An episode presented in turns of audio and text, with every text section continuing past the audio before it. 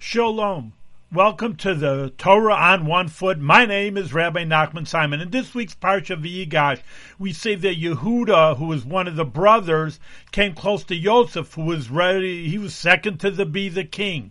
But ultimately, a very, very deep explanation is Yehuda represents the two kingdoms, Yehuda and Benjamin, that the ones that we're really come from nowadays, and Yosef is really the father of many of the ten lost tribes. So what that refers to that ultimately when the Messiah comes, all the Jewish people, even the ones that are lost, and I mean the lost uh, ten tribes, will come together with Yehuda and join together to be one. Should be speedily in our days, and everything should be good in the meantime.